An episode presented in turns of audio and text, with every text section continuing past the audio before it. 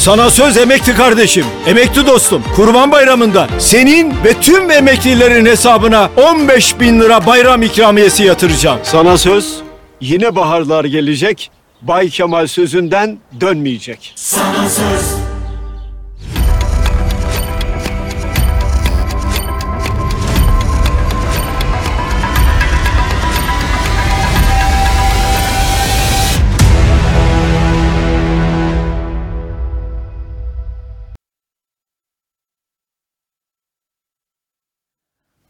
Merhabalar Orta Dalga'dan. Ee, Karar TV'de Orta Dalga'dayız. Bugün konuğum İbrahim Uslu. İbrahim Uslu hoş geldiniz. Hoş bulduk, kolay gelsin. Nasılsınız, iyi misiniz? İyi, şey, böyle bayram bekliyor olmanın heyecanı. Evet, bugün Arefe, yarın bayram. Ee, ba- de e, çok fazla alışveriş yapan yok gibi gözüküyor. Çarşılar Maalesef, boş. Maalesef.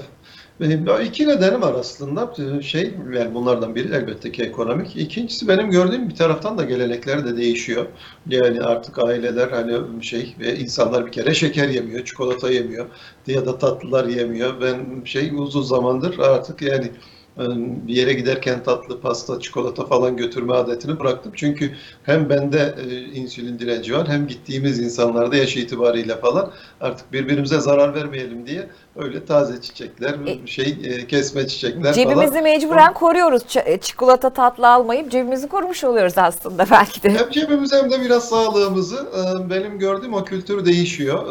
İnsanlarda bir şey yani böyle bayram sofraları çok özel sofralar olurdu. Şimdi hepimiz normal kahvaltımızı yapıyoruz yani bayram Ramazan'dan önce kahvaltıyı yapıyorsak falan. Öyle olunca o biraz kalıpları değiştirdi tabii ama kültürün devam etmesi lazım. E, Ramazan'da falan tabii aslında insanlar daha fazla bu iftar sahur sofralarına özendiği için hepimizde o var. Ee, masraflar esas şeyde Ramazan'da artıyor. Tabii Ramazan'ın üstüne bir de bayram masrafları girince hakikaten birçok aile açısından bu e, şey yani e, kolay karşılanabilir bir, şey değil, kültür değil. Ee, o yüzden sen Ramazan'ı atlatmış e, Türk halkının bir de bayramda e, normal o kültürümüze, geleneklerimize göre hazırlanması ekonomik olarak kolay görünmüyor. Ama bir taraftan da kültürün değiştiğini de gözlemlemek lazım. Evet. Ee, şey e, daha az gördüğüm kadarıyla bu eski tüketim kalıplarımızı şey e, sürdürüyoruz. Ekonominin dışında da yani. Anladım. Bir şey sormak istiyorum. Şimdi Cumhurbaşkanı Erdoğan dedi ki tepkiyle, küsmeyle oy verilmez dedi. Peki nasıl oy verilir? Yani e, Sayın Erdoğan'ın kullandığı taktik e, nefret ettirerek oy verdirme. Buna siyaset bilimi literatüründe negatif partizanlık diyor deniyor. Yani işte beni aslında çok da başarılı bulmuyorsunuz. Ee, Bir sürü başarısızlığım var biliyorsunuz. Ama benim rakibimden nefret ediyorsanız, kızgınsanız, korkuyorsanız, tedirginseniz onda e, o zaman gelip başarısız bulduğunuz halde bana oy veriyorsunuz. Bunu nasıl yapıyor AK Parti? Aslında bütün popülist liderler bunu yapıyorlar. Ee, işte kazanımlarımızı kaybetmeyelim retoriğiyle başladı bu. E, iddia neydi?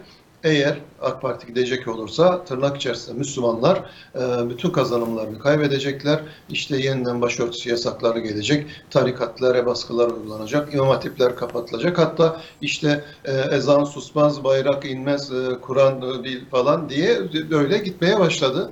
Ee, şimdi en son imansız, e, kitapsız e, komünistlere falan kadar geldi iş.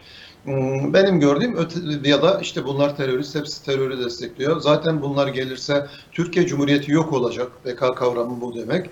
Ee, şimdi şeyden, e, öte taraftan, karşı taraftan, diğer e, kutuptan e, nefret etmesini sağlıyor. Bu niye önemli? Çünkü işte AK Parti'nin seçmenlerinin üçte biri aslında AK Parti'yi başarılı bulmuyor. Hakeza MHP seçmeninin üçte biri de MHP'yi başarılı bulmuyor. Ee, mesela AK Parti'nin şeyi karne notu 10 üzerinden 5. Bu 2011'de mesela 10 üzerinden 7,5'tu. Yani üçte bir oranında başarı notu düştü. Ekonomide falan şimdi ortalama 5 olunca bazı e, icraat alanları 20 icraat alanı sorguluyoruz biz. E, yani ulaşım, e, güvenlik, adalet, e, eğitim, sağlık, sosyal politikalar, kadın politikalar, gençlik politikaları, dış politika, milli savunma falan gibi alanlar var. Hmm, Bunların e, ortalaması 5. 7,5'tu daha önce dediğim gibi. Şimdi öyle olunca bazı e, icraat alanlarında 5'in üstünden not alıyorsunuz. Bazı icraat alanlarındaysa 5'in altında not alıyorsunuz ki ortalaması 5 olsun. Mesela ekonomide 3 veriyor vatandaş. Ee, AK Parti seçmeni daha doğrusu. Ee, Genel ortalamayı aldığınızda bunun ben e, birin altında olduğunu yani 0 virgül bilmem kaç olduğu dönemleri de hatırlıyorum. Ama oy oranını belli bir seviyede tutmayı başarıyor. Nasıl başarıyor? İşte bu negatif partizanlıkla. Dolayısıyla bana küsmeyin, bana gücenmeyin ama karşı taraftan nefret edebilirsiniz. Dolayısıyla ondan nefret edince de bana mecbur oy vereceksiniz. Ee, başka seçenek yok. O yüzden bana gücenmeyin, karşı tarafa kızın, öfkelenin, e, korkun onlardan falan şeklinde bir strateji uyguluyor. Ee, işte belli bir miktar seçmenini bu şekilde muhafaza etmeyi de başardı işin doğrusu. Şimdi seçime 23 gün kaldı. Ee, öğrendik ki oy pusulaları bir metre. Ee, bayağı büyük ve e, karışık Doğru. gibi gözüküyor. Aslında hani yerel seçimlerde de fena değildi karışıklığı pusulanın ama bu sefer e, biraz daha karışık görünüyor. Özellikle belli bir yaş üstünde olanların e, kafa karışıklığı yaşaması mümkün mü? Yani bunu nasıl anlatmak lazım? Doğru işte ona e, şeyler gençler e, logoyu ezberletecekler ve e, logoyu görecek ve gidip basacak. Bir de şeyler var tabii yani hani yaşlı insan biraz içeride uzun oyalanır, arar bulur falan ama okuma yazması olmayan yaşlı insanlarımız da var maalesef. Öyle olunca iş biraz daha zorlaşıyor tabii.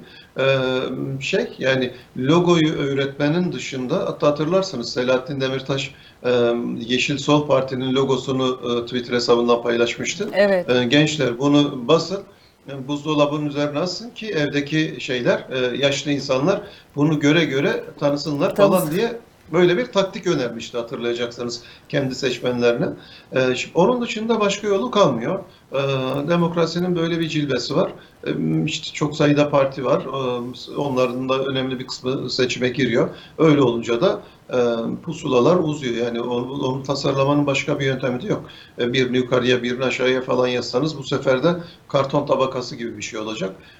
Benim gördüğüm yani Ders çalışır gibi çalışmak lazım yani hani pusulaya Özellikle kime oy vermek istiyorsanız. üzerindeki insanlara e, logoyu hangi partiye oy vermek istiyorsa onu e, öğrenmelerini, tanımalarını, ezberlemelerini ve diğer bütün logolar arasında onu hemen seçebilecek seviyeye gelmelerini tavsiye etmekten başka yapacak bir şey yok. Cumhurbaşkanlığında rahat ama e, parlamento seçimlerinde hakikaten upuzun bir oy pusulası olacak. O logoyu öğrenecekler. Allah'tan ki hani logolar birbirinden farklı ama birbirine yakın logosu olan iki parti varsa ki önceki yıllarda yaşanmıştı hatta Yüksek Hı hı. Seçim Kurulu'na şikayetler oldu bunlar de- değiştirildi falan. Öyle bir şeyler varsa tabii o sıkıntı olabilir bilmiyorum yani o şeye tek tek logolara bakmadım. Bizde Hmm, geçersiz ama oy oranı yüksek midir? Başka şans yok. Geçersiz, geçersiz oy oranı Türkiye'de yüksek midir? Çok yüksek değil, hayır. Bir, bir buçuk milyon geçer soy oluyor ama onların çoğunluğu da e, bilinçli olarak oy verme, vermek istemiyor. Mesela Cumhurbaşkanlığında yani mecliste partiniz oy vereceksiniz. E, diyelim ki işte şey işte bu e, herhangi bir partinin üyesiniz ve Cumhurbaşkanı şey ya da e, seçmenisiniz. E, ama Cumhurbaşkanlığındaki dört adayın hiçbirinden de yeterince hoşlanmadınız. E, Cumhurbaşkanlığında ya boş oy ya da gidip işte 3-5 yere birden şey mühür basarak, hepsine birden mühür basarak işte oyunuzun iptal edilmesini sağlıyorsunuz. Çoğunlukla bilinçli bir biçimde oyunu iptal ettirenlerin şeyi yani o tutumları nedeniyle yüksek. Onun dışında insanlar oy vermeyi başarıyorlar yani o çok şey orada zorlanmıyoruz.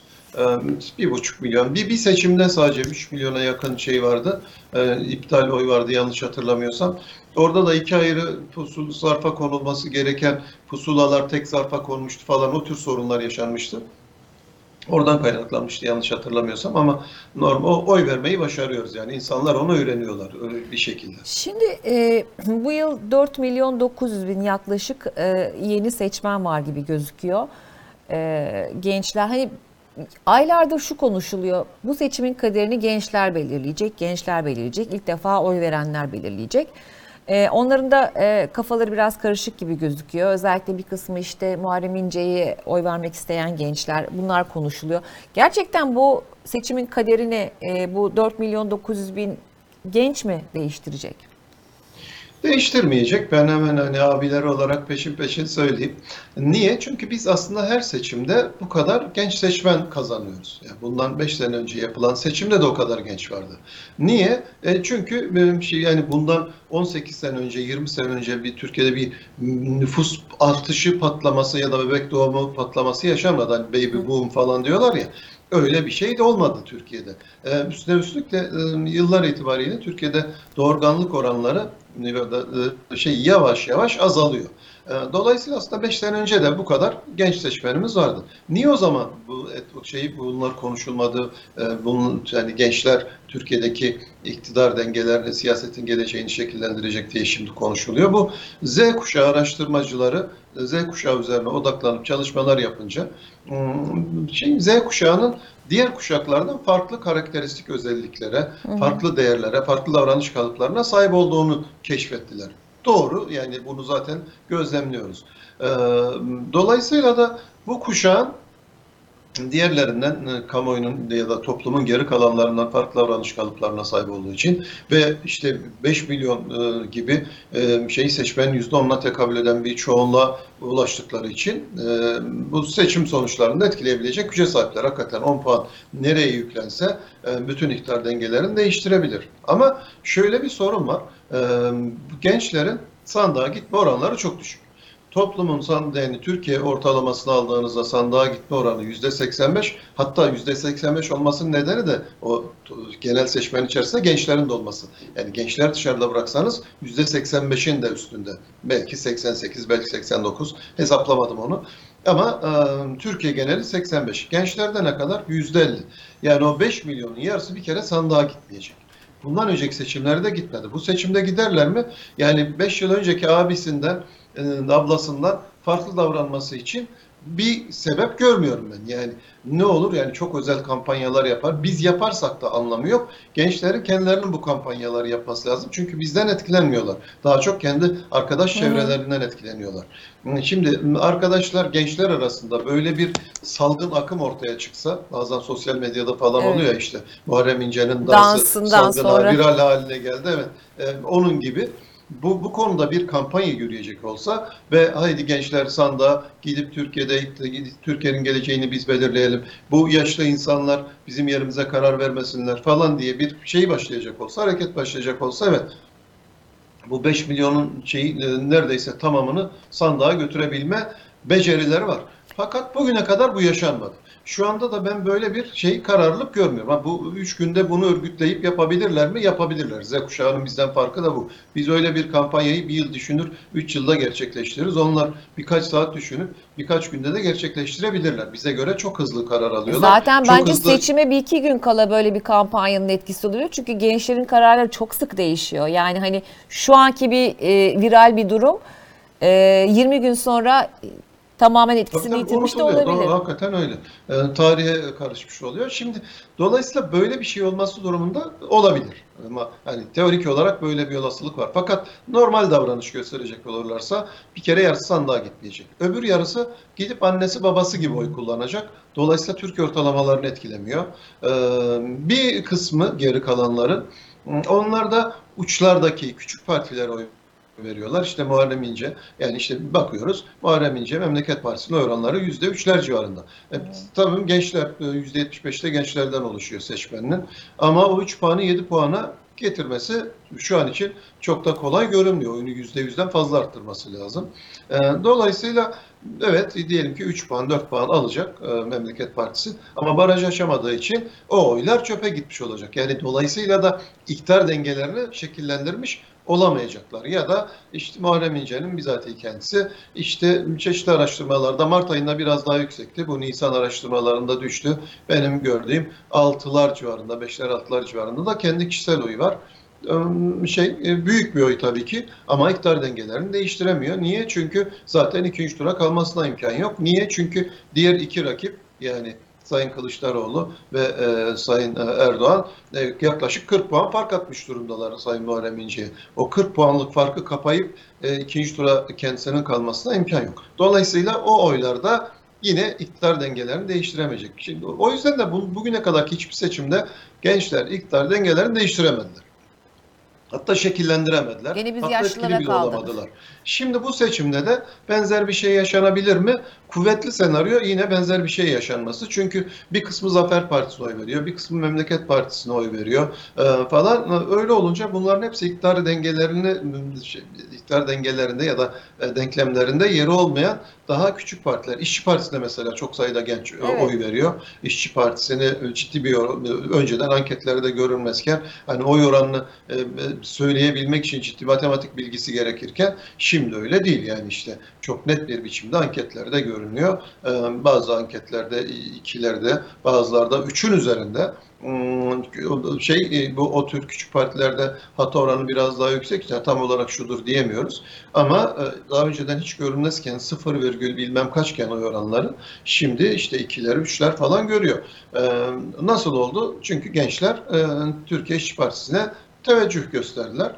E, Ama Türkiye İşçi Partisi de yani iktidarı zorlayan e, falan bir e, şeye henüz potansiyele sahip değil.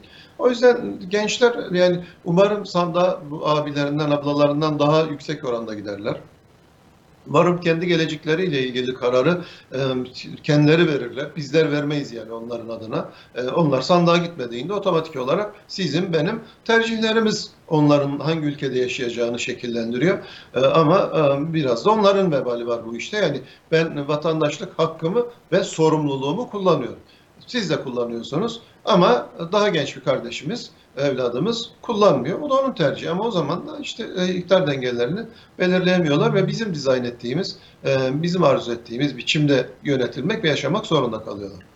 Ee, şimdi gençlerden konu açılmışken gençlerin şimdi zaten genel olarak hani e, hayata bakışlarında e, samimiyet arıyorlar ve geleceklerini ya gelecek görmek istiyorlar bir yerde. Dün Kemal Kılıçdaroğlu çıktı ve sizinle önemli bir konuyu konuşmamız gerekiyor dedi. E, işte ben Aleviyim, samimi bir Müslümanım diyerek hani e, klasik o 21-30 konuşmalarından birini yaptı. E, bu konuşmanın, bu samimi konuşmanın herhangi bir etkisi olur mu? Gençler üzerinde ya da genel olarak e, halk üzerinde. Çünkü bu çok konuşuldu. Öyleydi, böyleydi, e, öyle bir aday olurdu, olmazdı gibi bir sürü şey söylendi. Şimdi burada bu, konu, bu konunun konuşulması gerekiyor. Yani kasabanın sırrı gibi sürekli e, şey alçak sesle konuşulan e, ya da halının altına süpürülen bir mesele olmamalı bu. Alevilik meselesi Türkiye'de 500 yıldır mesele. Şimdi ben- hani ben anlatırken her zaman vicdanım sızlar. E, bir taraftan da öfkelenirim. Yani bir ülke düşünün ki 500 yıl boyunca bir sorunu yaşıyor. Bu toplumsal bir sorun. İnsanların canı yanıyor, kanı akıyor. Çok kan, yani canı yakan bir mesele bu. Daha yakın zamanlarda çok kötü olaylar yaşadık. Yani Maraş'tı, Çorum'du, Sivas'tı değil mi? Yani maalesef Malatya çok sayıda daha 80'li yıllarda hatta 2000'li yıllarda yaşanan bu tür e, şeyler var. e, Trajediler var, büyük trajediler var. Ve biz 500 yıldır bu sorunu çözememişiz ve bugün itibariyle evet Allah'a şükür belki e, kan akmıyor ama hala bir toplumsal ayrımcılık meselesi. Var. Ee, Sayın Kılıçdaroğlu'nun bunu tartışması gerekir. Hepimizin tartışması gerekir. Ee, bu- bunun yani sorun Alevi sorun diye sadece Alevilerin sorunu değil, aynı zamanda Sünnilerin de sorunu. İnsan olan herkesin, bu ülkenin vatandaşı olan herkesin sorunu. Ee, bunu konuşmamız ve bu ayrımcılığı bizim artık tarihe gömmemiz lazım. Yani bir meseleyi 500 yıl boyunca çözememiş olmak bence yeterince kötü bir e, şey, performans. Artık bunu 500. yılında çözelim. Niye 500 yıl diyorum? İşte ilk Yavuz Sultan Selim zamanında başlıyor da 1500 yılların başı. Dolayısıyla 500 yıl aslında geçtik yani yuvarlayarak 500 yıl diyorum. Ee, bu meseleyi konuşmamız, şart- tartışmamız ve cesur bir biçimde çözmemiz gerekir. Üstüne üstlük de çok kompleks bir mesele değil. Sadece inançlara, inanç özgürlüğüne, e, şey din özgürlüğüne saygı duymakla ilgili bir şey. Bunu bir yaptığınız anda bitiyor ve eşit vatandaşlıkla ilgili bir şey. Bu Türkiye'de bir tek Alevi olmasa bile zaten yapmamız gereken bir şeyden bahsediyorum. Yani bütün inançlara e, devletin eşit mesafede olması, toplumun bütün inançlara tıpkı kendi inancına saygı duyulmasını beklediği gibi saygı duyması gerekiyor ve hepimizin e, eşit vatandaş olmamız gerekiyor. Hiçbirimizin diğerine göre daha imtiyazlı olmaması gerekiyor. Bu o yüzden çok bence doğru bir tartışmayı başlattı. Bir tek şeyine itiraz ediyorum ben e, dünkü videonun. O da gençlere hitap etmez. Çünkü e, şimdi Z kuşağını biraz önce e, şey yani sandığa gitmiyorlar diye eleştirdik belki. Eleştirmedim. Sadece tespitlerimi söyledim. Yoksa kendi takdirleri tabii ki ben şey karışmam. Çünkü evde benim de e, şey Z kuşağından bir şeyim var, kızım var. Hmm, İşte ilk Oy kez verecek mi? 2019'da oy kullandı. Ee, şeyde o yerel seçimlerde e, ben biraz oyalandım. Zaten şehir dışına çıkmam gerekiyordu falan. Ana kız sabahtan kalkıp erkenden gidip mesela onlar oylarını kullandılar. Ben daha sonra İstanbul'a geçerken oy verip sonra da işte karayoluyla İstanbul'a geçtim. Televizyon programlarına katılacaktım çünkü. Ee, mesela hiç böyle yani ben kızım git oyunu kullan falan diye bir telkinde bulunmadım ama o kendi isteğiyle gitti oyunu verdi. Gitmeseydi o gün ve yine kalk git oyunu ver niye vermiyorsun diye baskı yapmazdım yani. Çünkü kendi kararı ben üstüne üstlük yani benim de sicilim bozuk. Ee, ilk oyumu 33 yaşında verdim. O dönemde bizim gençliğimizdeki partilere bakardım. Oy Hiçbirini beğenmezdim. Efendim? Siz de bayağı geç bir yaşta o ilk oyunuzu Çok. Çok 33 yaşında kullandım. Üstüne üstlük de bu e, şey e, hayatımda ilk kez o zaman milli görüş oy verdim ben. E, 99 yılında işte 28 Şubat süreci yaşanıyor. E, Refah Partisi kapatıldı. Fazilet Partisi kuruldu. Ve 99 seçimleri oldu. E, sizin de arkadaşınız, eşim e, işte o şeyi yaşananları protesto etmek için gideceğiz oy kullanacağız ve oyumuzu Fazilet Partisi'ne vereceğiz dedi. Ben çok fazla gönüllü de değilim işin doğrusu. Listeyi falan da beğenmedim. Ama beni zorla e, şey sandığa götürmüştü. O Eşim sayesinde ilk oyumu kullanmıştım. Ama bu arada ben e, şey yani siyasal danışmanlıklar falan yapmaya devam ediyordum. E, ayrı bir şey. Şey sandığa gitmek ayrı bir şey. Hakikaten içinize sinmesi lazım oy vereceğiniz adayların ve partilerin. İçlerine sinmiyorsa gitmeyebilirler ama e, gençlerin Alevi meselesinde hiç ama hiçbir sorumlulukları yok. Z kuşağının ortak özelliklerinden biri bütün ayrımcılıklara ve bütün imtiyazlara şiddetle karşı olmalı. Evet. O yüzden oradaki sicilleri çok temiz. Bütün ayrımcılıklara karşılar ve orada da gerçekten samimiler. Yani hani bana ayrımcılık yapmayın ama başkalarına ayrımcılık yaparsanız da görmezden gelirim diye yani bizim jenerasyonlarda olan ikiyüzlülük e, bu gençlerde çok fazla yok. Onlar çok daha fazla hakikaten o konuda dürüstler. Dolayısıyla bu Alevi meselesiyle ilgili e, daha doğrusu Türkiye'deki mezhepçilere mezhepçilik yapanlara bu çağrıların anlamı var. Çünkü çocuklar zaten mezhepçilik yapmıyorlar. Bunu önemsemiyorlar da çok da güzel yapıyorlar. Ben o taraflarını mesela bu e, ayrımcılıklara karşı olmalarını, buna yüksek sesle itiraz edebilme medeni cesaretlerini falan çok takdir ediyorum. Hmm, O yüzden hani gençlere hitap etmesi gerekmiyordu Sayın Kılıçdaroğlu'nun. Gençlere bir tek şey söylenmeli bence. Ben onu yapıyorum. Hani e, eleştirmek için de söylemedim biraz önce de belirttiğim gibi. Sizin geleceğinizi ve nasıl bir ülkede yaşayacağınızı siz de belirleyin. O sizin yerinize biz belirlemeyelim diyorum. O yüzden de mutlaka sandığa gidin. Ee, Hem bu bir hakkınız hem de ödeviniz yani bu ülkeye karşı ödeviniz. Seçme hakkı bir hak ve ödevdir. Ee, Çünkü bizim demokrasiye karşı görevlerimiz var ve gidip biz sandıkta e, reyimizi, oyumuzu, e, tercihimizi belirtmeliyiz. O yüzden gençlere yapılacak tek tavsiye var şu aşamada. Yani si- siyaset açısından baktığınızda, siyaset bağlamında gençler sandığa gidin, oyunuzu kullanın. Hangi parti içinize siniyorsa ona verin. Tamamen özgürsünüz. Kimse de bunu tartışamaz ve bundan dolayı ne ayıplanabilirsiniz ne eleştirilebilirsiniz. O sizin hakkınız. Ama sandığa gidin ve e, oyunuzu kullanın. Ha gitmezseniz de yani yine ayıplayamam en azından kişisel olarak ben. Ama sizin yerinize ben karar vermiş olurum. Bence artık 60'ına merdiven dayanmış, 50'sinde, 40'ında falan insanlar değil, nasıl bir ülkede yaşadığınıza siz karar vermelisiniz diyorum. Ama Alevi meselesinde hani öyle yapın böyle yapın çocukların hiçbir kabahatleri yok yani. Kabahat varsa bizim jenerasyonlarda değil mi? Sizler, bizler, Bizler, bizden biraz daha öncekiler. gençler, bizden biraz daha yaşlar. Onlar bu mezhepçilik e, trajedilerinin Türkiye'de yaşanmasına ya da ayrımcılıkların yaşanmasına neden oldu. Dolayısıyla dünkü mesaj doğru bir mesajdı ama hedefin gençler değil, bence biraz daha gençlerin üstündeki yaş grupları olması gerekirdi. O yüzden o yaş gruplarına e, bu o yaş grupları arasında bu tartışmanın yapılması çok doğru ve artık 500. yılında bu meseleyi çözelim ve kapatalım. E, Bu bunu ya bundan 100 sene sonra 50 sene sonra 600. yılında Türkiye'de Alevi meselesi diye konuşulmasın. Yani bu gerçekten hepimiz açısından tarihsel bir ayıp. Evet. Şimdi e, İstanbul'da 31 Mart yerel seçimlerinden sonra bugün bakıldığında yaklaşık 900 bine yakın bir e, fazla seçmen sayı e, seçmen var gibi gözüküyor. E, bunların hepsi ilk defa oy verecek e, gençler değil herhalde. Kim bunlar? Muhtemelen, muhtemelen. Peki Ee, Kim bunlar? doğrusu hani bunu partilerle falan oturup konuşmak lazım. Bunu anlayabilmek için bir önceki İstanbul'daki seçmen kütükleriyle e, bu seneki seçmen kütüklerini mukayese etmek gerekiyor. Bu e, yani iç göç nedeniyle yaşanan bir artış olamaz. İstanbul bu kadar bildiğim kadarıyla iç göç almıyor. Yani nüfusu son 5 depremden yılda sonra da e, zaten yani deprem bölgesinde yaşayanlar da e, kütüklerin şey kayıtlarını buraya almadılar ya da başka bir şehre almadılar. Almadılar. Tabii tabii. Kaydı, kaydını taşıyan, kütüğünü taşıyan, seçmen adresini taşıyan 100 bin civarında bir seçmen söz konusu. Onu biliyoruz. E, hatta ben bunu ilk yayınlandığında bir televizyon programında dedim ki bu çok az. Çünkü milyondan fazla insanın tam olarak kaç kişinin göç ettiğini bilmiyoruz. E, milyonla milyonu aşan sayıda insanın göç ettiği aşikar. E, sadece 100 bini kütüğünü taşımış. E, bir tek Malatya'da 30 bin kişi eksilmiş görünüyor falan. Diğer yerlerde 5 bin, 6 bin, 8 bin falan. Bunun anlamı ne? Ya bu insanlar sandığa gitmeyecekler ya da geri dönüp memleketlerinde oy kullanacaklar. Şimdi geri dönüp memleketlerinde oy kullanmaları kolay bir iş değil. Hele depremzede bir e, aile için ya da birey için.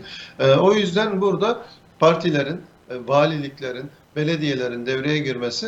dün de bir akşam bir televizyon yayınındaydım. Orada da bu çağrıyı yaptım. Belediyelerin şöyle anonslar yapmalara başlama, yapmaya başlamaları lazım. Özellikle göç alan belediyelerin.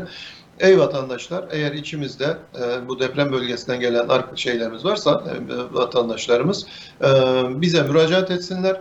Oy kullanmak için e, gitmek isteyenleri biz ücretsiz bir biçimde belediye olarak kendi olanaklarımızda taşıyacağız. Oy kullanıp geri dönmelerini sağlayacağız. Şimdi bu demokratik bir hakları. İnsanların başlarına böyle bir felaket geldiği için bu haklarını kullanmaktan e, şey e, uzak kalmamalılar. E, belediyelerin bu, bu çağrılar yapması, vatandaşlar müracaat etsinler. Bir otobüs dolduracak kadar vatandaş bulunursa da diyelim ki Maraş'a gitmek isteyen 3 kişi çıkarsa hani 3 kişiyi götürmek belki ekonomik olmayabilir ama işte 150 kişi çıkacak olursa 3 tane otobüs organize edip onları götürüp oy vermelerini sağlamak lazım. Çünkü bir hak ve bir hakkından yararlanmak istiyorsa vatandaş kamu kurumlarının buna destek olması lazım. Valiliklerin de aynı şeyi yapması lazım. Siyasi partiler de bu tür kampanyalar yapabilirler. Onlar için de doğru olan budur. Önemli olan vatandaşın en temel vatandaşlık hakkını ve demokratik hakkını kullanabilmesine imkan sağlanmasıdır. Hmm, O yüzden yani milyonun üzerinde göç olduğu tahmin ediliyor. Ee, ama sadece 100 bin kişi kütüğünü taşıdı. Bunun anlamı ya bu insanlar oy kullanmayacak ya da e, kendi imkanlarıyla gidip memleketlerinde Oy oy kullanmayı deneyecekler. O da büyük bir külfet o insanlar için. Bu organize edilebilir. Belediyeler, valilikler bunu rahatlıkla yapabilirler.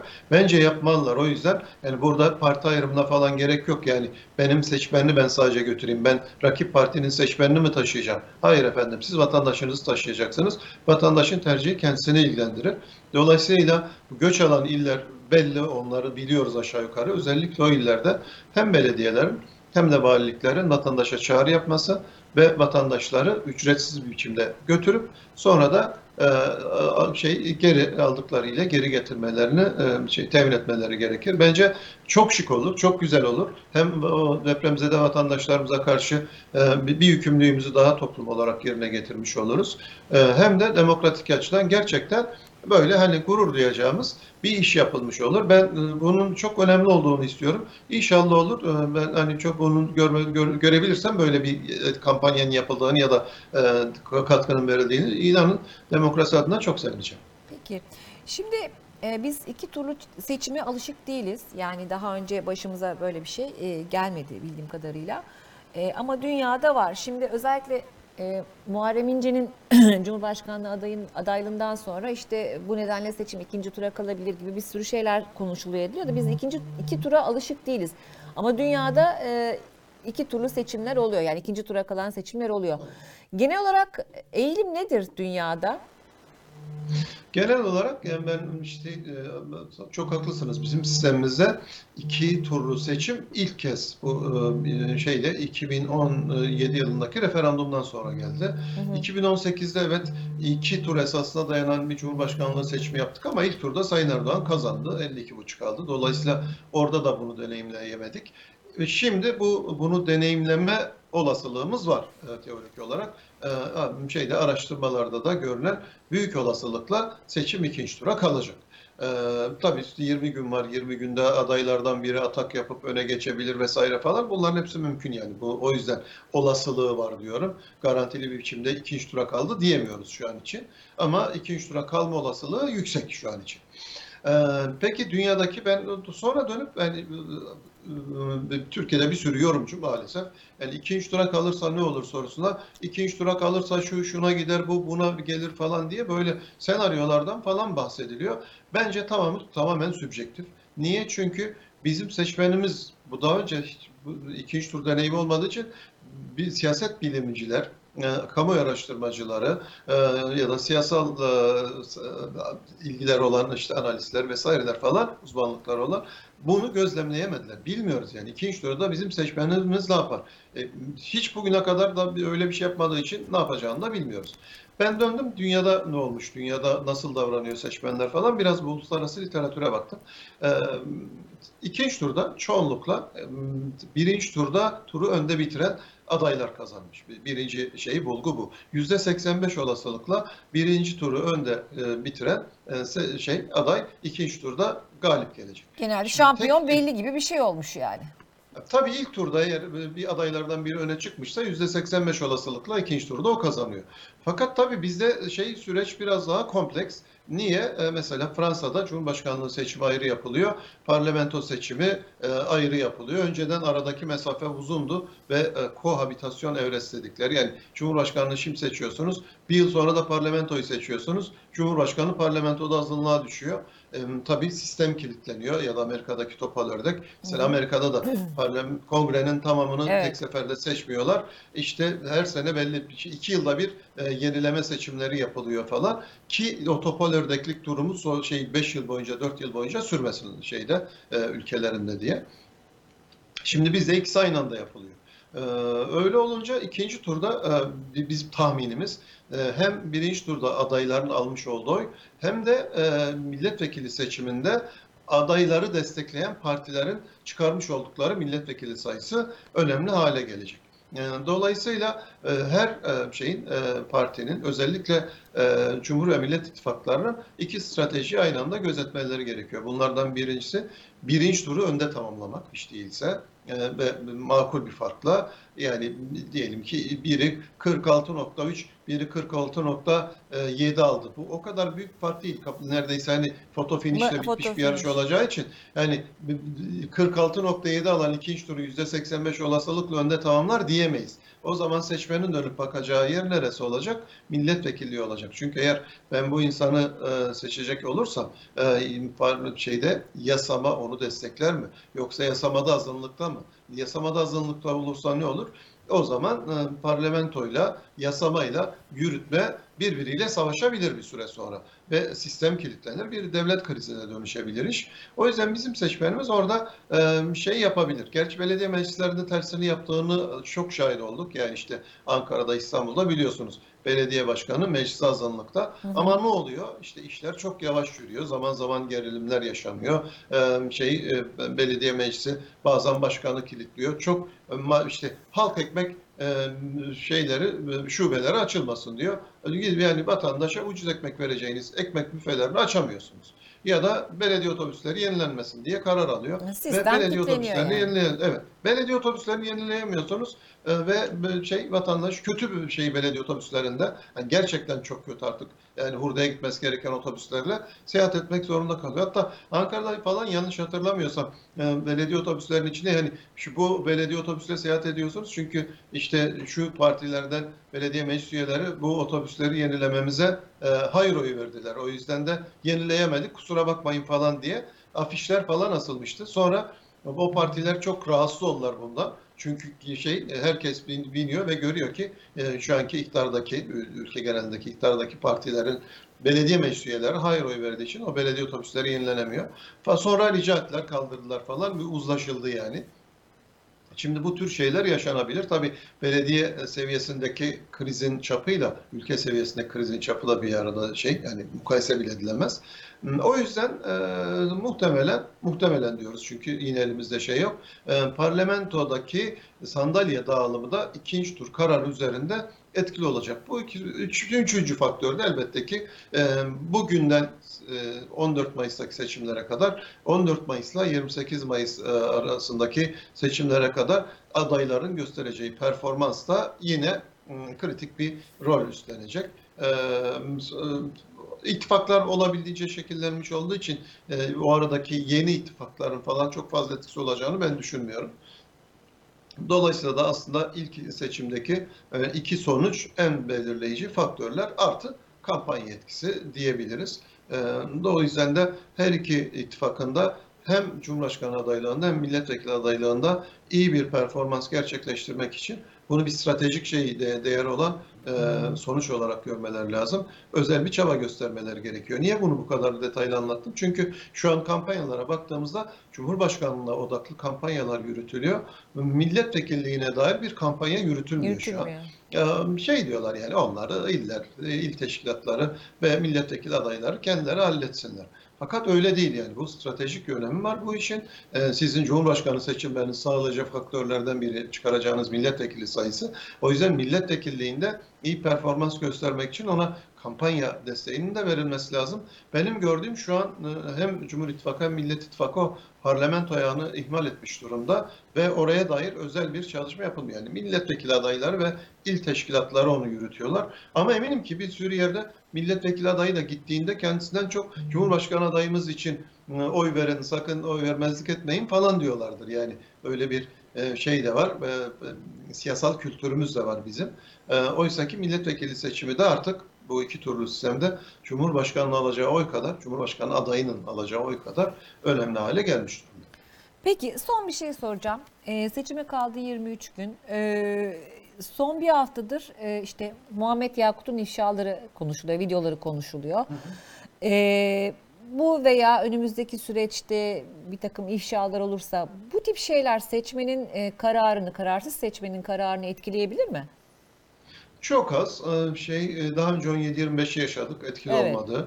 Ee, Sedat Peker'in ifşaatları, açıklamaları çok güçlüydü. Ee, Şey e, şimdikilerle mukayese edildiğinde o dönemde yapılan araştırmalarda biz seçmen eğilimlerinde bir kayma gözlemlememiştik. Ee, Şimdi seçime çok yakın bu tür yapılan bu tür açıklamaların da seçmen etkileme olasılığı yok. Yok. Seçmen çünkü bunun yani bu zamanlamayla yapılıyor olmasını e, şey e, fark ettiği anda e, bunlar seçim ayarlı operasyonlar ve birilerine zarar vermek için yürütülüyor falan diyor ve bu tür açıklamaları şeye bir elinin tersiyle bir kenara atıyor. Şimdi bu tür iddiaların etkili olabilmesi için bir bir kere yargısal bir sürece dönüşmesi lazım, e, ciddiye alınması lazım. E, işte soruşturmalar, kovuşturmalar, iddianameler falan hazırlanması lazım. E, hatta arkasından yargılamanın başlaması ve mahkumiyetlerin gelmesi lazım ki seçmen etkilesin. Ama böyle yani biri kalkıp birine bir suç isnat ettiğinde seçmen vay neler yapmış neler diye hemen onu cezalandırmıyor siyasete. E, bir de işte bu söz konusu açıklamaları yapan şahıs ben adını ilk kez bu kamuoyunda konuşulmaya Evet. başlayınca duydum. Aynen. Sordum kimse tanımıyor yani daha önceden beri bilinen böyle güçlü bir şey e, kamusal figür değil. E, öyle olunca hem de olabilir yani ben bunu kimseyi eleştirmek için söylemiyorum. Yani kamuoyunun tanıyıp güvendiği insanların yaptığı açıklamalarla hiç tanımadığı, bilmediği, daha önce adı duymadığı kişilerin yaptığı açıklamaların etkisi arasında da bir fark var.